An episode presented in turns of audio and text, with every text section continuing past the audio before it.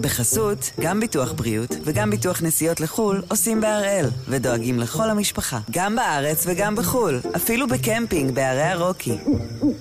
כן, גם שם, כפוף לתנאי הפוליסה וסייגיה ולהנחיות החיתום של החברה.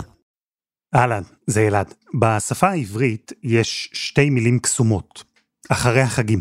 זה ביטוי שאומר כל כך הרבה דברים. אז כן, אחד ביום אנחנו נצא להפוגה מהשבוע הבא, תהיה הזדמנות לחזור לכמה מהפרקים שאהבתם במיוחד. אם יש לכם בקשות אגב, בקבוצה שלנו בפייסבוק, אחד ביום הפודקאסט היומי. אבל אל תתבאסו יותר מדי, יש לנו עדיין את היום ומחר, ואחר כך אנחנו נשתמע שוב אחרי החגים, כמובן. מתחילים. היום יום רביעי, 21 בספטמבר, ואנחנו אחד ביום, מבית N12.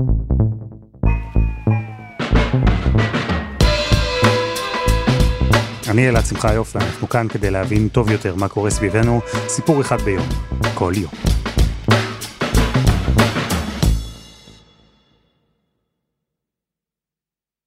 יש נסיעות לחו"ל, יש חופשות, יש ביקורים, יש טיולים, אבל בלקסיקון של עשרות אלפי צעירים ישראלים יש רק מסע אחד, המסע לפולין.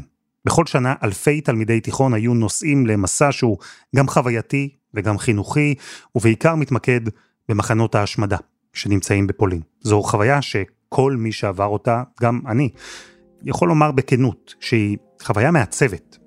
אלא ששמתם לב שדיברתי עד כאן בלשון עבר. כי כבר כמה חודשים שהמסעות לפולין מוקפאים. והכל בגלל ויכוח על הנרטיב, ויכוח בין הסיפור שהישראלים מספרים וזה שהפולנים רוצים שיסופר.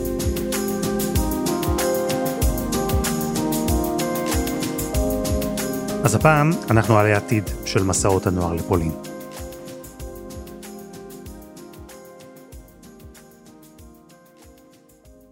ירון אברהם, כתבנו המדיני, שלום.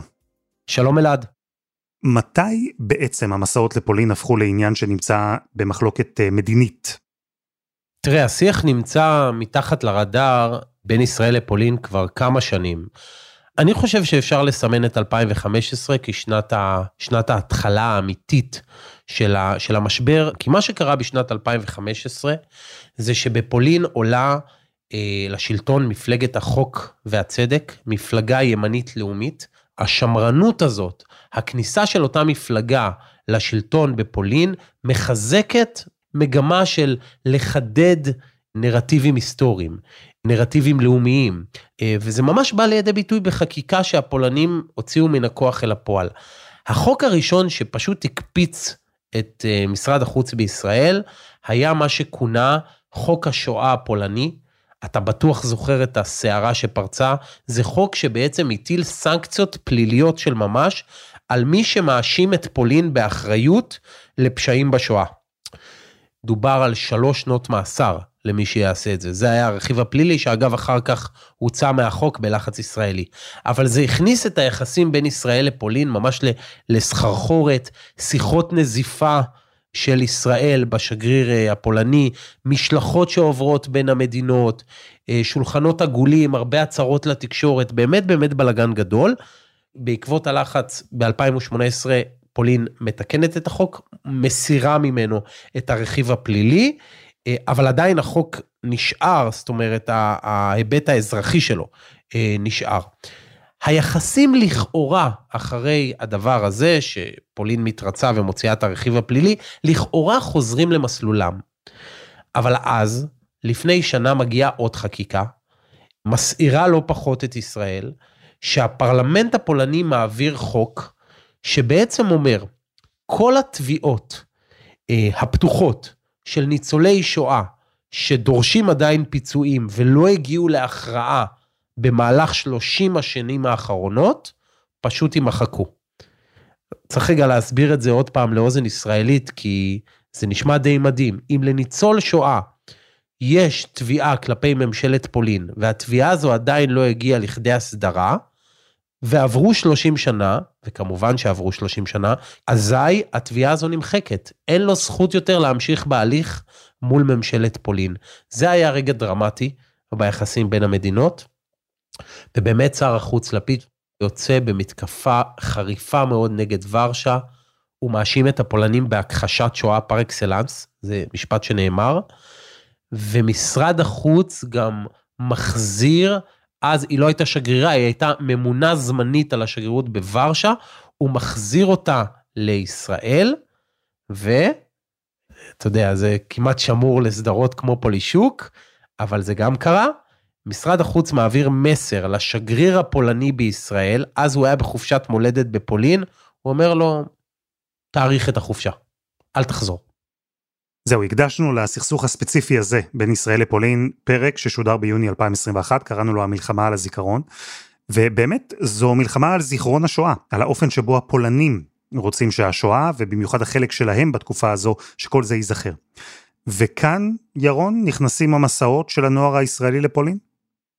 הפולנים טוענים כבר הרבה זמן בפני העמיתים הישראלים שלהם, בעיקר בדרגי משרד החוץ, שהמשלחות הישראליות, בני הנוער הישראלים שמגיעים לפולין, מקבלים תמונה חלקית בלבד של המציאות לגבי מה שהתחולל במלחמת העולם השנייה בזמן השואה. הם טוענים שהמסעות רק מנציחים רגשות שליליים כלפי הפולנים וכלפי פולין כאומה, ושהדבר העיקרי אה, שמוצג בפניהם זו באמת הפריזמה של מחנות הריכוז, של רגע ההשמדה, של המחנות שבנו הנאצים על אדמת פולין, ושלא נותנים מספיק ביטוי לא ליחסים בין ישראל לפולין, בין אה, פולין ליהודים, ושגם לא נותנים ביטוי לסיפורי הגבורה של פולנים שקרו במרוצת מלחמת העולם השנייה. עוד הם טוענים שהעובדה שה, בישראל בוחרים לספר את הסיפור בפריזמה הצרה הזו של מחנות ההשמדה, גורמת לזה שהישראלים שמגיעים לשם, בני הנוער, לא מודעים לעובדה שגם פולין הייתה קורבן של הנאצים במלחמת העולם השנייה. עכשיו, אמרתי שכל השיח הזה היה מתחת לרדאר הרבה שנים, אבל אני חושב שהוא התחיל לתפוס תאוצה דרמטית, או הייתי אומר אפילו להתפוצץ, בסוף שנת 2021, אוגוסט 2021, כשבפעם הראשונה, אחרי הרבה שנים, סגן שר החוץ הפולני מתבטא בתקשורת, מתבטא בפומבי, נגד מסעות uh, התלמידים הישראלים לפולין, והוא אומר שהמסעות האלה יוצרים אווירה אנטי-פולנית, ככה, ככה הוא ניסח את זה. ואז הוא גם אומר שפולין סבורה שצריך לשנות את התוכן שמועבר בהם. אז זהו, צריך להדגיש כאן משהו. המסעות לפולין הם באחריות משרד החינוך הישראלי. הוא מפקח, הוא אחראי על התכנים, והפולנים, בעצם האמירה, או אפילו הדרישה הזו שלהם, רוצים להתערב בתוכן של משרד החינוך הישראלי. נכון, והיו להם גם דרישות מאוד מאוד ספציפיות, שתיים או שלוש דרישות מאוד ספציפיות שהם ניסחו והעבירו לאנשי משרד החינוך, אגב לא רק, גם לאנשי משרד החוץ. אבל אני חושב שמאוד מעניין לשים לב, אתה יודע, הזכרתי את אותו סגן שר החוץ הפולני, אני חושב שמאוד מעניין לשים לב לתאריך שבו הוא אומר את הדברים. אמרנו אוגוסט 2021, קצת קשה לזכור, אבל היינו בסוג של הקפאת מסעות בלאו הכי, כי היינו בתוך תקופת הקורונה, ומסעות התבטלו בגלל המצב, בגלל המגפה, ולכן אני חושב שהחשיבות של הדברים לא עד הסוף, אה, לא הייתי אומר הובנה, אבל לא ניתנה להם את אותה חשיבות מכרעת כשהם נאמרו בזמן אמת. כי אמרו, גם ככה המסעות עכשיו נמצאים באיזשהו פריז, נתמודד עם זה כשזה יהיה על השולחן. וזה עלה, זאת אומרת, הפולנים לא עשו שגר ושכח, אלא המשיכו אה, להציף את הדרישות שלהם גם בשיחות הפנימיות וגם בתקשורת. אז מה היו הדרישות? אז תראה, קודם כל הפולנים העבירו מסר של אה, אי שביעות רצון באמצעות הסטת הנושא למשהו אחר לחלוטין. הם פתאום התחילו לדבר על סוגיות אבטחה. עכשיו, סוגיות האבטחה היו מוסדרות בין ישראל לפולין במשך עשורים אחורה, ולכן היה ברור שזה סוג של עז. הם התחילו לומר שלא מקובל שיצטרפו למסעות של התלמידים הישראלים מאבטחים חמושים על אדמת פולין, שזה סוג של פגיעה אפילו בריבונות הפולנית, אבל מהר מאוד היה ברור שזה כסות, ושהמטרה המרכזית זה לנסות לפתוח צוהר למשא ומתן, סביב סוגיות אחרות, סוגיות התוכן. אגב, מעניין שישראל קצת זרמה עם הדרישה הפולנית לדבר על אבטחה. אני חושב שהמטרה הייתה לא לשבור את הכלים. לומר, נכון, יש להם כל מיני קובלנות כאלה ואחרות, אנחנו נפתח משא ומתן ו- ונדבר. לא רצו עד הסוף להציף את הנושא הזה החוצה של התכנים. ואגב, בפועל, אני לא יודע אם אתה זוכר, שלחו משלחת לפולין של משרד החוץ, משרד אה, החינוך והשב"כ, כן? אה, כדי לדון גם בסוגיות האלה של האבטחה, אבל בפועל דיברו גם על סוגיית התוכן. באופן ספציפי, ואני חושב שזה הדבר המעניין, הגיעה דרישה למשרד החוץ, ומשם גם למשרד החינוך, מצד ממשלת פולין, אה, להכיל את החוק שאוסר לטעון שהפולנים היו מעורבים בזוועות השואה שביצעו הנאצים, גם על משלחות התלמידים בישראל. כלומר שיהיה אסור להגיד את הדבר הזה שהפולנים היו מעורבים בזוועות האלה, בתוך המסעות, בתכנים שמועברים לתלמידים הישראלים. במילים אחרות הם רצו להתערב במה מותר להגיד ומה אסור להגיד, אפשר להיכנס ל, ל, לשאלת הלמה הם, למה הם רוצים את זה כל כך ומה מניע אותם, אבל ברור שהם רצו לסדר את האמת ההיסטורית בצורה אחרת. זו דרישה אחת ספציפית. דרישה שנייה, שהיא אגב קוממה יותר אפילו את, את הצד הישראלי, הייתה הרצון של הפולנים להתערב בתכנים עוד משלב ההכנה למסעות. לא רק מה שקורה על אדמת פולין, אלא גם, אתה זוכר, בסמינרים האלה, כל אה, נער שיצא לפולין, זוכר שיש את היומיים הללו של הכנה, שמדברים על מה הולך להיות שם, הכנה רגשית, מנטלית, פדגוגית, הם רצו אפילו להתערב שם. מעניין. איך ישראל הגיבה? אה, סירוב מוחלט, אוטומטי, או שהייתה נכונות לשמוע? תתפלא, אבל uh, היו גם הסכמות ישראליות לחלק מהדרישות הפולניות, שזה אותי אפילו קצת הדהים. בישראל הסכימו להכניס לתוך התכנים סיפורים על גבורה פולנית, על סיפורי הצלה של פולנים, לא ראו בזה בעיה, אבל הקו האדום שישראל לא הסכימה להתפשר עליו, היה להוציא, להסיר, או כפי שאמר לי אה, אדם בכיר במשרד החוץ, או אפילו לרדד במקצת את החלק של הפולנים בשואה, או תכנים שקשורים לחלקו של הצבא האדום בניצחון על הנאצים. אז ישראל לא הסכימה לא להסיר מהאחריות של הפולנים את החלק שלהם לשואה, ולא את החלק של הניצחון של הצבא האדום על הנאצים. אתה מתאר כאן אה, משא ומתן. חד משמעית כן. היה משא ומתן, וזאת הסיבה ש... בעצם זה נמשך, כלומר שלא הייתה החלטה לחתוך, ומצד שני הפולנים לא, לא התקפלו. אני יודע להגיד לך בוודאות שבמשלחות, שאגב היו מעורבים בהן גם אנשי יד ושם, והיסטוריונים ישראלים, וגם היסטוריונים פולנים, שישבו גם בחדרים של משרד החוץ, גם במקומות אחרים, ודיברו על מה כן ומה לא, עד שהסיפור אה, פשוט התפוצץ. עוד נגיע לפיצוץ, אלא שבמסע הזה שאנחנו עוברים כאן, יש עוד כמה נושאים ששווה לדבר עליהם לפני כן. אבל קודם חסות אחת, וממש מיד חוזרים.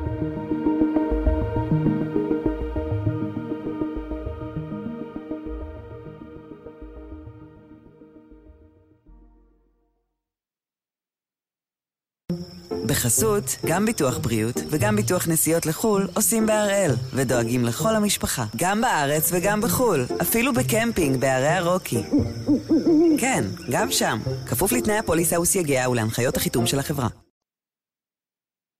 עד הקורונה הייתי חמש-שש פעמים בשנה בפולין בערך, ניסיתי לא יותר, ואיכשהו, ניסיתי גם פחות, אבל זה יצא כזה מחויבות לבתי ספר ומסורות וכל מיני דברים. אה, ובקורונה, כן, הייתי חצי שנה של הכנות למסע, ושבוע וחצי לפני אה, הודיעו אה, שמקפיאים את המסעות, ומאז בעצם לא הדרכתי. אורי מייזלמן הוא מדריך מסעות לפולין, כבר הרבה שנים, גם מסעות נוער בתיכון. ולכן זה היה מפתיע לשמוע שהוא הגביל את עצמו במספר המסעות שעשה בכל שנה, הוא סירב ללא מעט הצעות להדריך מסעות כאלה. זה אה, עניין להדריך מסע לפולין, זה לא משהו שאתה עושה על הדרך, המון מחויבות, המון הכנות, המון מעורבות רגשית, זה חודש ומשהו בשנה, זה קצת אה, דופק את הנפש באיזשהו מובן. זה, זה בכל זאת מיידנק ואושוויץ ומראות קשים ועדויות, וזה לא נהיה יותר קל. זה פריבילגיה עכשיו להגיד שאני מתגעגע לימים שיכולתי לסרב ל, לתיכון השישי שרצה לצאת דווקא עם אורי, אבל אה, כאילו הלוואי, עכשיו זו, אם היו אומרים לי עכשיו הייתי אורז את המזוודה ותוך שעתיים מגיע לשדה. עכשיו אנחנו בקרב אחר. הקרב הזה שאורי מתאר, זה שמרחיק אותו מהמסעות, הוא הקרב בין ישראל לפולין. אורי חושב שאפשר היה לפתור את הוויכוח עוד לפני שהוא הפך לתקרית דיפלומטית גדולה. הוא למשל חושב שאפשר לגשר על הפערים, והוא, אגב, ממש לא רק הוא, חושב שיש גם משהו בטענה של הפולנים, באופן שבו הם רואים את המסעות שלנו למדינה שלהם. תראה, זה כאילו לא יפה להגיד שכן, אבל אני חושב שיש בזה משהו. מן הסתם, בגלל שהאופן שבו הם מתנהגים והממשלה שם מתנהגת הוא לא ממקום דיאלוגי, אז קשה לי מאוד לצדד בהם. אבל כן, אני חושב שתלמידי ישראל בחלק לא, לא מבוטל מהמסעות, לא פוגשים את הסיפור של החברה הפולנית כמו שצריך, לא מדברים על זה שפולנים נשלחו לאושוויץ ראשונים, לא מדברים על זה שהם היו קורבן והאינטליגנציה שלהם חוסלה, כי, כי מתעסקים רק בסיפור שלנו. אני יודע שצריך לדבר על זה יותר, זאת אומרת, המציאות היא מורכבת וצריך לדבר עליה, רק צריך לעסוק בזה דרך המסעות ודרך דברים אחרים, ולא ממקום של לפוצץ את האירוע הזה. אורי, בחוויה שלך, התלמידים הישראלים חוזרים מהמסע הזה כשהם אה, עוינים יותר את הפולנים, או אתה יודע מה, אולי עוינים יותר מדי את הפולנים? חלק מהאנשים באים עם זה מהבית, חלק מהאנשים זה מטעין אותם המסע, כן, רואים איזה מישהו שהולך בעיר העתיקה ליד הקבוצה ודופק איזה צעקה כזאת כי הוא שיכור או כי הוא לא יודע מה, אז ישר שולחים וואטסאפ, אה, התקיפו אותנו אה, תקרית אנטישמית. לא כל שיכור בכיכר המרכזית שצועק או אומר משהו לא יפה, זה אומר שכל הפולנים הם אנטישמים. כן, הביקור בפולין מעלה שאלות, כן, אתה מבקר במחנה מיידנק, צמוד לעיר לובלין, אתה שואל את עצמך איפה הם היו בשנת 42, אי אפשר להימנע מזה.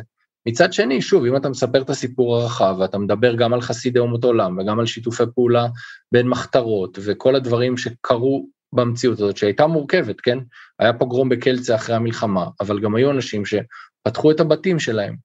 אז כן, אני יכול להבין בני נוער שחוזרים עם סנטימנט פחות אוהב פולנים, אבל גם אני יכול להגיד לך שבמפגשים שאני עושה, במסעות, אנחנו פוגשים אנשים מדהימים שמנקים בתי קברות ומתעסקים בשימור החיים היהודיים, וגם עם זה חוזרים, שזה היה אחד הדברים הכי משמעותיים שהיו, לפגוש חבר'ה באושווינצ'ים, או בבנדין, או בקלצה, או בלודג', שמתעסקים בחיים היהודיים ומלמדים פולנים היום מה זה יהדות ומה זה החיים היהודיים, אז חוזרים גם עם מטען כזה, עם סנטימנט כזה, לפחות שוב במסעות שאני אחראי עליהם.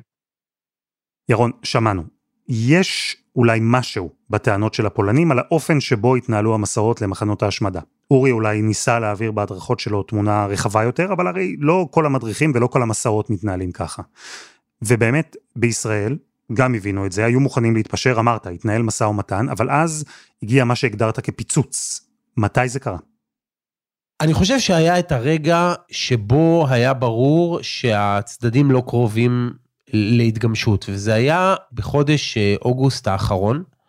הייתה הודעה רשמית ישראלית של משרדי החינוך והאוצר, שעל פי ההודעה הזאת, בגלל חוסר ההסכמות עם הפולנים, המסעות שהיו אמורים לצאת בסתיו הקרוב, פשוט מוקפאים.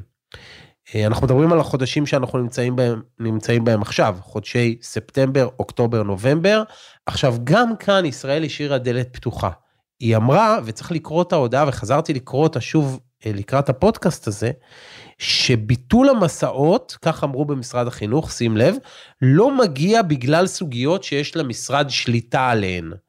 כלומר, מה שמשרד החינוך רוצה להגיד, זה אפילו לא קשור לאופי של המשלחת עצמה, או למה אנחנו יכולים או לא יכולים לתת לפולנים במסגרת הלימוד הפדגוגי של אותם תלמידים, אלא באמת נושאים שקשורים למדיניות, פוליטיקה והיסטוריה, שגדולים על משרד החינוך. אלו נושאים שאמורים להיפטר בין מדינות, ולא בין מחנכים או מדריכים. ושם הבנת ש, שבאמת יש פיצוץ בין המדינות ש, שלא מגיע לכדי איחוי. מעניין אותי אה, איך רואה ואיך מתנהל בתוך המשבר הזה ראש הממשלה לפיד. נושא השואה הרי קרוב לליבו מהבית. בתור שר חוץ הוא גם הוביל קו מאוד תקיף נגד הפולנים. מה הוא אומר היום על הקפאת המסעות? אני אגיד לך מה קורה עכשיו מבחינת לפיד בשבתו כראש ממשלה. קודם כל צריך להגיד, הוא לא, הוא לא זנח את העניין הזה. הוא מדבר עליו עדיין. ואני באמת שאלתי אותו, באותו ביקור בברלין לפני שבוע, האם הוא סבור שצריך להעביר את מצעד החיים, למשל, מפולין לגרמניה? והוא אמר כן. הוא אמר, אני חושב כך, אני חושב שהגרמנים פתוחים לזה, ואני חושב שצריך לעשות את זה כי התהליך התחיל בגרמניה. זה שמחנות ההשמדה היו על אדמות פולין, כי זה מה שהנאצים בחרו, זה חשוב וצריך לדבר על זה. אבל התהליך, השורש, מתחיל בגרמניה, באומה הזאת שפה זה צמח. ואז הפולו-אפ לשאלה הזאת לגורמים מדיניים שהיו בסביבתו, זה האם נכון גם לא רק לדבר על מצעד החיים שיעשה את ההעתקה מפולין לגרמניה, אלא גם על המסעות.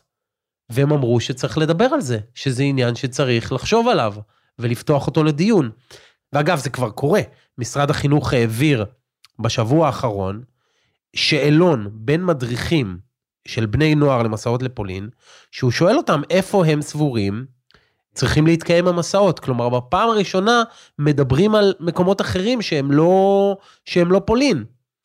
כלומר, אני חושב שזאת הנקודה שצריך לשים עליה את, ה, את האצבע. הוויכוח המדיני בין ישראל לפולין בסוגיה של מה מלמדים, איך מלמדים, מה מעבירים, על מה נותנים את הדגש, בעצם עבר טרנספורמציה וכרגע הוא נמצא במישור הפנימי-ישראלי. ישראל בינה לבין עצמה בוחנת האם נכון לה להמשיך באותה מתכונת של מסעות בני הנוער לפולין. זהו, נעשה בנקודה הזו עוד עצירה, ברשותכם. נסתכל רגע אחורה. כי המסעות לפולין מטעם בתי הספר בישראל התחילו כבר בשנות ה-60. אלא שאז מלחמת ששת הימים, ובעיקר ההחלטה של פולין לנתק קשרים עם ישראל, הכניסו את כל היוזמה הזו להקפאה עד שנת 1983. ומאז המסעות יוצאים, עם סביב 14 אלף, אפילו 20 אלף תלמידים בכל שנה, וגם מאז יש דיון אם זה נכון, אם זה מתאים לנערים ונערות צעירים כל כך, אם זה נכון וצודק גם מבחינה כלכלית. הרי זה לא מסע זול, לא כל אחד יכול להרשות לעצמו. היו גם סיפורים על אה, בני נוער שהשתוללו וחגגו שם, ופרופסור יניב פוריה, מומחה לניהול תיירות מורשת ודיקן אוניברסיטת בן גוריון באילת, הוא חקר את המסעות לפולין, והוא מביא עוד טיעונים, אחרים, שעולים. המחקרים שאותם אני ערכתי אה, עסקו בחוויה אותה חווה התייר. ובמניעים ליציאה ובתועלות שעלו מהביקור בפולין. והמסקנה שלנו היא שהמבקרים בפולין אינם לומדים, הם עוברים חוויה שמעצימה את הזהות היהודית שלהם ושגורמת להם לחוש גאים בהיותם חלק מהעם היהודי, אבל אותו עם יהודי שחי במדינת ישראל. מההתרשמות שלי, אנחנו בתהליך ארוך בו אנו מכנים את הגרמנים ומאשימים את הפולנים. אנחנו טסים לברלין, מתגאים בחולצות אדידס, משתמשים בכל המותגים, בכל המכוניות אה, הגרמניות, ואחד האשמים בכך אלה המסעות לפולין. זה טיעון אחד שנשמע לא פעם בנושא הזה, המחסור בקונטקסט. הרי לראות את מחנות ההשמדה בפולין זה רק חלק מתמונה רחבה הרבה יותר, שבכלל לא התחילה בפולין, אלא בגרמניה. אבל פרופסור פוריה נתקל בעוד טענות, בעוד ביקורות כאלה, על המסעות במתכונת הנוכחית שלהם. יש כאלו שרבים שיבואו ויטענו, וזאת כמובן בניגוד לדעתי, שלמסע לפולין, שים לב, לא חוויה תיירותית, אנחנו משתמשים בביטוי מסע לפולין. יש כאלו שמדמים את זה למסע לעלייה לרגל, לחוויה דתית, שבה אנחנו יוצרים בקרב המבקרים תחושה של, אני קורא לה גאווה שלילית. למה הכוונה? אנחנו יותר טובים מאחרים.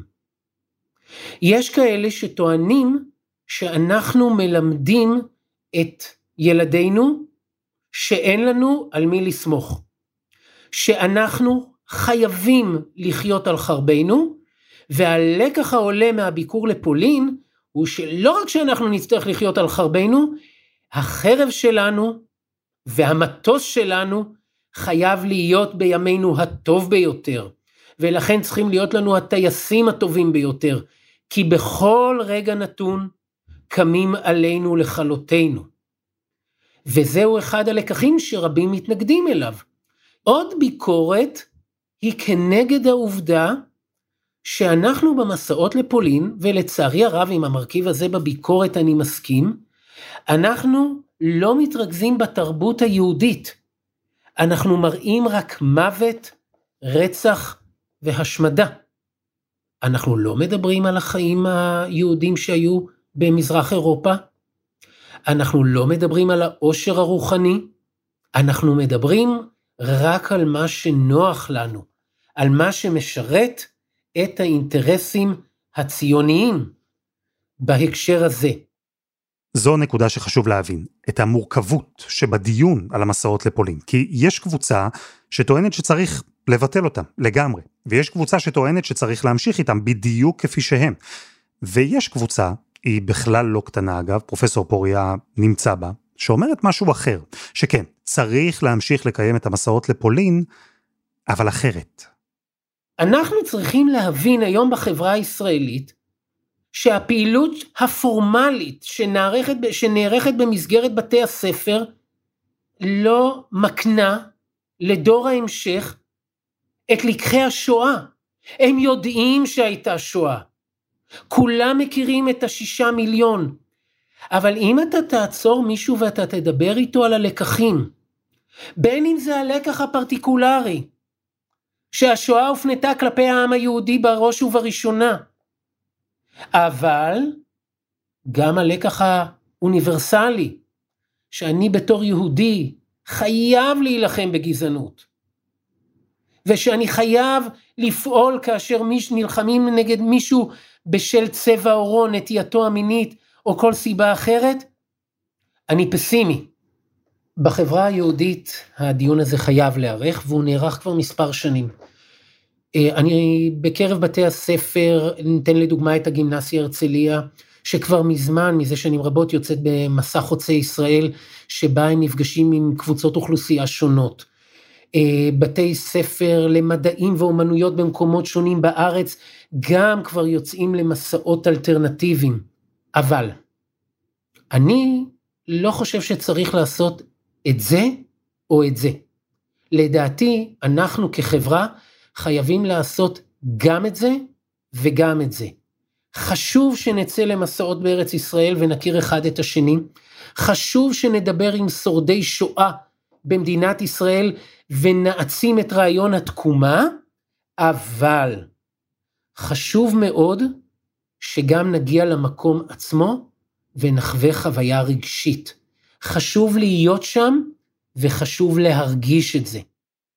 ירון, אז אנחנו התחלנו את השיחה ממשבר בין ישראל לפולין, הקפאה של המסעות שנכפתה עלינו בגלל המשבר הזה, והגענו למצב שבו מתנהל תהליך אחר, מעניין, פנימי, שלנו הישראלים, למחשבות ישראליות על המסע הזה, על העתיד שלו. נכון, אבל אני חושב שדווקא קרה תהליך בריא. ואתה יודע מה, אפילו אני אגיד לך ברמה האישית, אני זוכר שכשאני נסעתי לפולין, אז כבר שם, בגיל 17, צפה אצלי השאלה הזאת, למה אנחנו פה? זאת אומרת, אני זוכר שגם היה לנו אפילו דיון בתוך בית הספר על הדבר הזה, האם זה המקום שבו אנחנו צריכים להיות? למה לא עושים לנו גם פולין וגם גרמניה? אני זוכר את השאלה הזאת צפה. ואני חושב שה, שה, שהבעיה הזאת מול פולין באמת הציפה את השאלות העמוקות האלה. בכלל, אתה יודע, אנחנו כאילו לא מדברים על זה, זה כאילו off topic, אבל בעיניי זה, זה ה topic עצמו. האם הביקור הזה, המסע הזה בפולין, במחנות ההשמדה, הוא מתאים לילד בן 17? ובהנחה שכן, האם לכל ילד בן 17? איך מסננים? האם צריך לסנן? מה הוא צריך ללמוד ב, ב, במפגשים המקדימים? האם אפשר להוסיף לצד הביקורים בכל מיני אה, אה, מקומות אה, מזוויעים ואכזריים, אולי להוסיף גם היבט של תקומה? לא יודע, אולי זו שאלה קצת מתייפייפת, כן? אבל אולי כדי להבין בכלל את מה שקרה שם באמת, צריך ללמוד עוד דברים שהם לא רק שלב הפעולה, אלא שלב ההכנה. כמה מטען יש לילד בן 17 על אה, היסטוריה גרמנית, על ספרות גרמנית, על פוליטיקה גרמנית, על... או על חוכמה יהודית, או על קהילות יהודיות. זו סוגיה מורכבת. מה המינונים? בואו נדבר על זה רגע. בלי קשר לפולנים ולדרישות שלהם. בואו אנחנו נעשה תהליך חשיבה מחודש. לדעתי זה יצר הזדמנות. ירון אברהם, תודה. תודה אלעד. ותודה לפרופסור יניב פוריה ולאורי מייזלמן.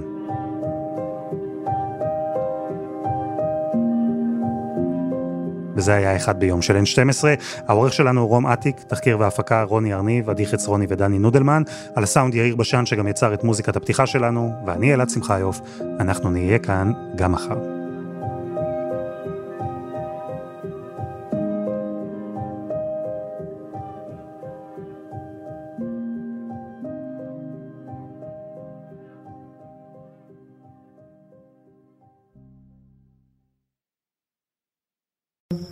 בחסות, גם ביטוח בריאות וגם ביטוח נסיעות לחו"ל עושים בהראל, ודואגים לכל המשפחה, גם בארץ וגם בחו"ל, אפילו בקמפינג בערי הרוקי. כן, גם שם, כפוף לתנאי הפוליסה וסייגיה ולהנחיות החיתום של החברה.